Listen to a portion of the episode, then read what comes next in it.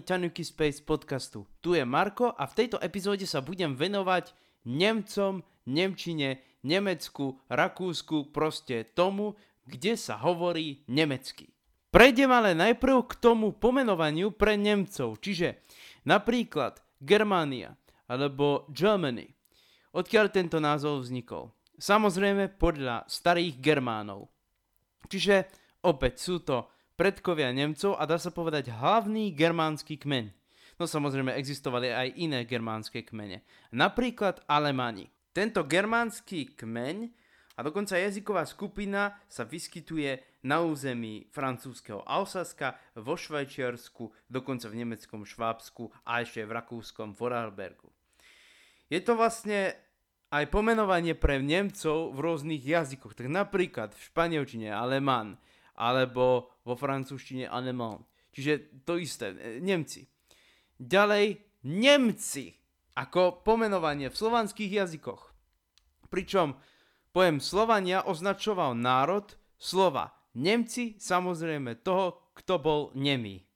E, trošku by to pripomína ako Rímania a Barbary, niečo podobné, čiže predsa len možno, že to bolo kvôli tomu, pretože Slovania boli dosť často v kontakte s Nemcami alebo keď chcete, s východnými Frankmi. Samozrejme aj vďaka Samovi s Frankmi ako takými. A kto boli vlastne východní Frankovia? Opäť sme pri tom. Hovorili jazykom, ktorý sa nazýva Stará horná Nemčina. Čiže opäť sme pri Nemcoch, opäť sme pri Nemecku, čiže zase Nemčina. Alebo Germánčina, keď chceme takto. No a potom tu máme Svetú ríšu rímsku. No, ak si myslíte, že ide o Rím, tak mýlite sa, pretože síce do tohto územia spadali aj určité štáty v rámci Talianska, ale v podstate sa táto ríša nazýva aj rímsko-nemecká ríša. A opäť tu majú vedúce postavenie Nemci. Aj keď do tejto ríši napríklad patrili aj Čechy, teda české kraje, No ale to je už úplne iná pesnička a zase je veľký rozdiel medzi Maďarmi a Slovákmi a Nemcami a Čechmi. Ale to len tak na okraj. A teraz Nemci. Čo tento pojem znamená? Už som vysvetlil pôvod slova. Vola kedy to totiž znamenalo nielen Nemcov, ale aj Rakúšanov. A už sme pri nemecky hovoriacich krajinách, čiže kde sa hovorí po nemecky. Čiže v Nemecku, Rakúsku, Švajčiarsku, Liechtensteinsku, potom Belgicku a Luxembursku. Mimochodom, v Luxembursku je ešte jeden úradný jazyk, luxemburčina a samozrejme aj francúzština, ale luxemburčina vznikla z nemecky hovoriaceho dialektu. No a potom tu máme rôzne bývalé nemecké kolónie a doteraz, čo som si tak všimol, tak v Namíbii existuje síce nejaká, nejaká malá nemecká komunita plus ešte niečo v Južnej Amerike. Ale to je tak všetko v rámci nemecky hovoriaceho sveta. No, k Nemčine ako k jazyku, ktorý sa používa nielen v Nemecku, sa ešte vrátim a prejdem k dialektom. Rozdelenie dialektov Nemčiny je obšírnejšie, ale uvediem také dva príklady. Dolná a horná Nemčina. Dolná Nemčina je používaná hlavne na severe, horná Nemčina na juhu. Dolná Nemčina sa trošku podobá na holandčinu alebo na dánčinu a horná Nemčina, tak to sú napríklad také dialekty ako napríklad bavorský dialekt, e, rakúsky dialekt, švajčiarsky dialekt a tak podobne. Teda alemantčina, to je švajčiarsky dialekt. No a rakúsko-bavorské dialekty to sú vlastne tie isté dialekty. No a tieto dialekty sa nepoužívajú iba v Nemecku a Rakúsku. Napríklad môžem uviezť ako taký zaujímavý príklad, ako som mu spomenul Alsasko, tak spomeniem Južné Tyrolsko. Pozor, nejde o Južné Tyrolsko ako Južné Tyrolsko v Rakúsku. Ide o Južné Tyrolsko ako oblasť v Taliansku. Doteraz sa táto oblasť nazýva Südtirol. No a okrem taliančiny a nemčiny sa tam používa aj ladinčina, čo je retoromanský jazyk. Už som niečo o retoromanských jazykoch v tomto podcaste naznačoval a retorománske jazyky sa používajú aj vo Švajčiarsku v kantone Graubünden. A tam sa používa aj taliančina. Ale opäť, taliančina vo Švajčiarsku nie je veľmi rozšírený jazyk, ale vrátim sa k nemčine. No občas sa stáva, že niektoré rádiostanice vysielajú aj v dialekte a verte alebo nestalo sa mi to, keď som počúval isté internetové rádio, ale ako som sa vlastne k Nemčine dostal? Najprv som sa k Nemčine dostal cez rôzne kazety, ktoré používal niekto z rodiny na učenie sa Nemčiny. Takže tam som sa niečo pokúšal naučiť ale vtedy som bol ešte dieťa a hlavne som to počúval a nezaujímal som sa o to, že to môže byť nejaký iný jazyk. To bol môj prvý kontakt s Nemčinou ako takou. No a potom som už si napočúval ten zvuk a pomaly som sa do Nemčiny, ako sa hovorí, dostával. Aj keď som ešte po nemecky nevedel. No ako môj prvý cudzí jazyk, ktorý som sa začal učiť, bola samozrejme angličtina. Nemčina až potom. Ale k tomu sa ešte dostanem. Pretože keďže som mal istý prekladač s rôznymi jazykmi a Nemčina tam bola, tak aj tam som mal kontakt s Nemčinou. Ale to bolo po mnohých rokoch. Ďalší môj taký zaujímavý kontakt s Nemčinou bolo cez tie rôzne krajiny, o ktorých som počul. Čiže Nemecko, Rakúsko, Švajčiarsko. Vedel som, že sa tam hovorí po nemecky. Akurát som nevedel o tých rôznych dialektoch. No a potom som sa dozvedel, že mnohí z hudobných skladateľov pochádzali z nemecky hovoriacich krajín. Uvediem zo pár príkladov. Beethoven, Mozart, Brahms, Strauss, Wagner a mnohí iní. Všetci títo pochádzali z nemecky hovoriacich krajín a je ich samozrejme oveľa viac. Vtedy som to samozrejme neriešil, som to riešil hlavne po hudobnej stránke, ale proste už to, že boli z Nemecka, bolo pre mňa dosť zaujímavé. A dokonca, keď som napríklad bol v nejakých potravinách, tak vždy ma zaujímalo, čo je odkiaľ. A tak som sa občas stretol aj s takýmito e, rôznymi potravinami, ktoré pochádzali z Nemecka, alebo Holandska, ale hlavne z Nemecka. Ku holandčine som sa dostal neskôr a bolo to tiež veľmi zaujímavé, ale Nemčina tu nie je nejakým zaujímavým jazykom. Je to v podstate, tak povediac, druhý svetový jazyk, ktorý sa vyučuje. Svetový jazyk. Nemčina, no, či je svetový jazyk, dozviete sa potom.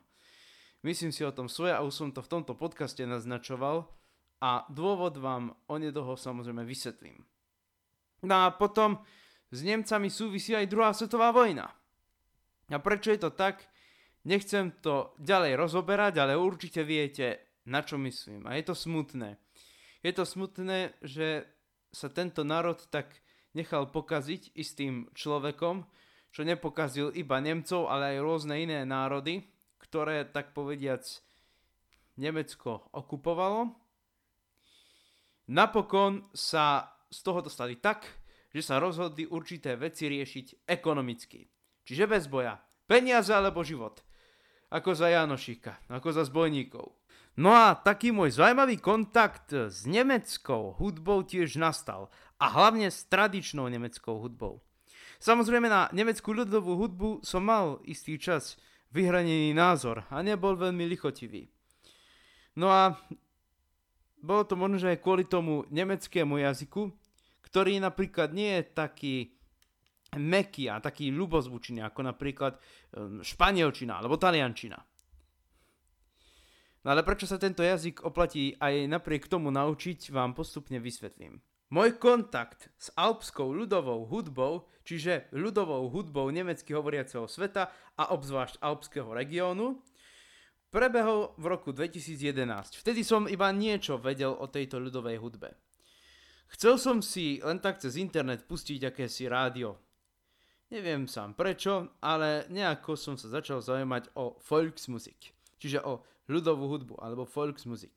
E, Volksmusik to je tuším v dialekte. No a tak som natrafil na radiostanicu, kde niekto hovoril akýmsi zvláštnym jazykom. Ako som sa dozvedel, tak tá stanica sídlila niekde v Bavorsku. Postupne som zistil, že ide o rakúsko-bavorské dialekty. A to ma veľmi prekvapilo, pretože čo som počul Nemčinu, tak Nemčina je veľmi tvrdý jazyk a náhle počujem niečo úplne meké, síce také ako Nemčina, ale meké. A boli to práve tie dialekty. Hovorím si super. A tak som sa tomu začal trošku venovať. Začal som si hľadať, e, nahrávať nemeckú hudbu, nemeckú ľudovú hudbu a už to šlo. Takže takéto zaujímavosti boli a podarilo sa mi tam napríklad naraziť na tých radiostaniciach nielen na uh, Volksmusik alebo Volkstümliche Musik. A samozrejme Volksmusik sa nazýva aj echte Volksmusik, čiže skutočná ľudová hudba, pretože do, do termínu Volksmusik spadá aj Volkstümliche Musik, čo by som klasifikoval podobne ako pop folk, čiže niečo, čo vychádza z ľudovej tradície, ale obsahuje to moderné texty. No o popfolku sa tiež kade čo dá hovoriť a už som o ňom v tomto podcaste aj niečo, hoci v malom, naznačoval. Teda o jeho rôznych hudobných žánroch. No a postupne som sa zoznámil aj s českou dychovkou, ktorú samozrejme hrali aj v rôznych rakúskych rádiách, a samozrejme aj na tých rádiách uh, hrali aj slovenský Oberkreiner. A to ma veľmi prekvapilo a ja som si najprv myslel, že je to lužická srbčina. Potom sa pozriem ďalej do iných krajín, teda na iné internetové rádia v iných krajinách, aby bolo jasné. A namieril som si to priamo do Slovenska. A tam som natrafil na to, čo sa nazýval ako Oberkreiner. A už mi bolo všetko jasné. Čiže opäť hudba cestuje. No a zase počul som aj taký názor, že vraj e, dychovka vznikla v Česku. No, ale či za tým nie je Ernst Mosch a jeho Egerlander. A napríklad za Oberkreinerom to je jasné, to je Slavko Ausenik. No a to bol taký môj zaujímavý kontakt s nemecky hovoriacím svetom, s nemeckou ľudovou hudbou a dokonca som bol aj v istej nemecky hovoriacej krajine, v akej to bolo, domyslíte si. Čo sa týka Nemčiny ako jazyka. Nemčina je veľmi tvrdá. A plus má také, povedal by som, neduhy. Napríklad členy podľa rodu, čiže tel, die, das, Podstatné mená sa zapisujú veľkým písmenom. Samozrejme, po pravopisnej stránke a po výslovnosti je o čosi jednoduchšia ako angličtina, ale tiež sa tam môžu občas vyskytovať výnimky. No a potom mm, treba si priznať, že keď som sa učil Nemčinu, som niečo po nemecky vedel. No čo sa týka čísel, tak tie som vedel, to bolo jasné. Som sa naučil nejako cez počítač. No a potom som sa naučil len tak náhodou už mimo Nemčiny aj rôzne smery a tak som sa o to obohatil. A bola taká zaujímavá príhoda, o ktorej som hovoril, keď som povedal na hodine Nemčiny slovo, čo sme ešte nepreberali. Bolo to také zaujímavé pre učiteľa Nemčiny, už preto, pretože sme sa tie slova neučili. No a čo sa týka Nemčiny ako takej, keď pôjdete do Rakúska, dávajte si pozor. Hoci ste sa možno, že učili na Nemčine také frázy ako Guten Morgen, Guten Tag, Guten Abend, Guten Nacht, Buďte pripravení napríklad v Rakúsku, že sa tam vám pozdravia Grüß Gott alebo Grüß dich alebo grüß dich. Závisí od toho, ako to vyslovia. Alebo rakúska nemčina je skutočne meka. To sú tie rakúsko-bavorské dialekty. No a potom, ak sa ma pýtate, že kde sa s Nemčinou dohovoríte, tak samozrejme Nemecko, Rakúsko, Švajčiarsko, ale tam majú úplne inú Nemčinu, to je tá tzv. alemánska Nemčina a tam napríklad, keď sa zdraví, tam sa povie Grüezi, nejako tak. No a potom Dolná Nemčina, ktorá vás môže zmiasť, napríklad keď idete do nemeckého Hanovera. Samozrejme, s Nemčinou v rámci sveta uspejete jedine v Európe a v Namíbii ešte by niekto po nemecky mal vedieť, ale to je tak všetko. Počul som aj o nemeckých komunitách v Južnej Amerike, ako tieto komunity vznikli, radšej to rozoberať, nebudem domyslíte si. No ale nie všetci Nemci sú samozrejme takí, ako sa o nich hovorí. Ale pravda je, že je to veľmi tvrdý národ, teda tvrdý jazyk. A veľakrát sa stalo, keď som sa pokúšal s Nemcami nadviazať nejaký taký kontakt, je to viac menej veľmi chladný národ a nie sú takí otvorení ako napríklad Taliani. Ale to je zrejme každá osobitná skúsenosť. Poznám kamarátov, čo napríklad pracujú aj v Nemecku, aj v Rakúsku, aj vo Švajčiarsku a hovorili rôzne zážitky z týchto krajín.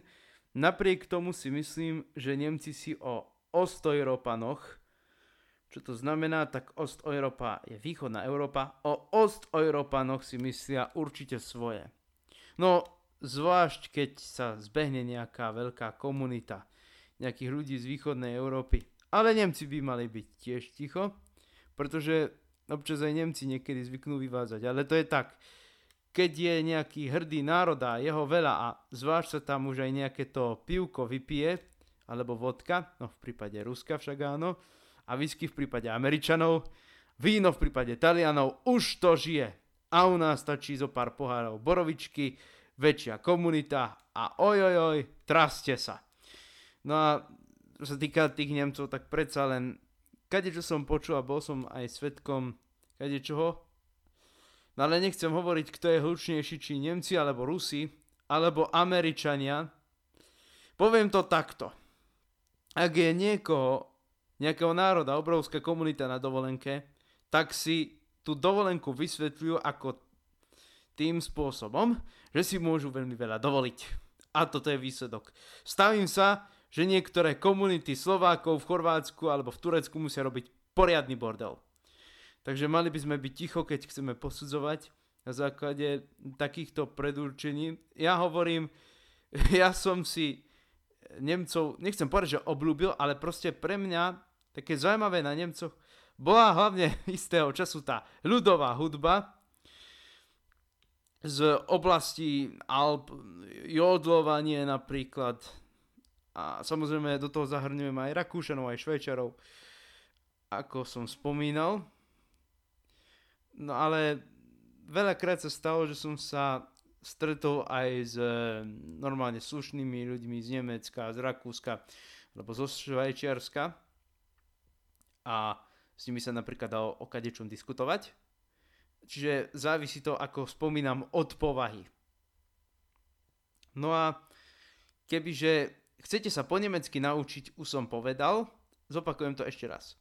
Ak chcete pracovať niekde v Nemecku, prečo nie? Ale v rámci celého sveta vám pomôže buď angličtina, francúzština a španielčina, alebo ešte čínština a arabčina. Nemčina, hoci patrí do prvej desiatky najpoužívanejších jazykov na svete, tak sa používa hlavne v Európe. A to je všetko. A nejaké komunity a hovorí sa síce o Nemcoch, že je to taký národ, ktorý najviac cestuje. Niečo na to môže byť pravda, ale ako hovorím, jedine s tým, kto hovorí buď nemecky, alebo je z Rakúska, zo Švajčiarska, z Nemecka, z Lichtensteinska, z Luxemburska, z Belgicka. Teda z Belgicka z tej časti, lebo aj o to ide. V Belgicku len niektorí ľudia vedia po nemecky, nie všetci. Tam sa e, najskôr hovorí po francúzsky alebo holandsky. Po nemecky sa hovorí hlavne v tých oblastiach, ktoré sú blízko Nemecka. Tak pevne verím, že som vás trošku navnádil, milí nemčinári, a pevne verím, že možno budete mať nejaké dôvody preto, aby ste sa naučili po nemecky. Spomenul som tu na schvál aj negatíva. Tak lúči sa s vami váš Marko a vy sa môžete tešiť na pokračovanie tohto podcastu a na jeho ďalšiu epizódu.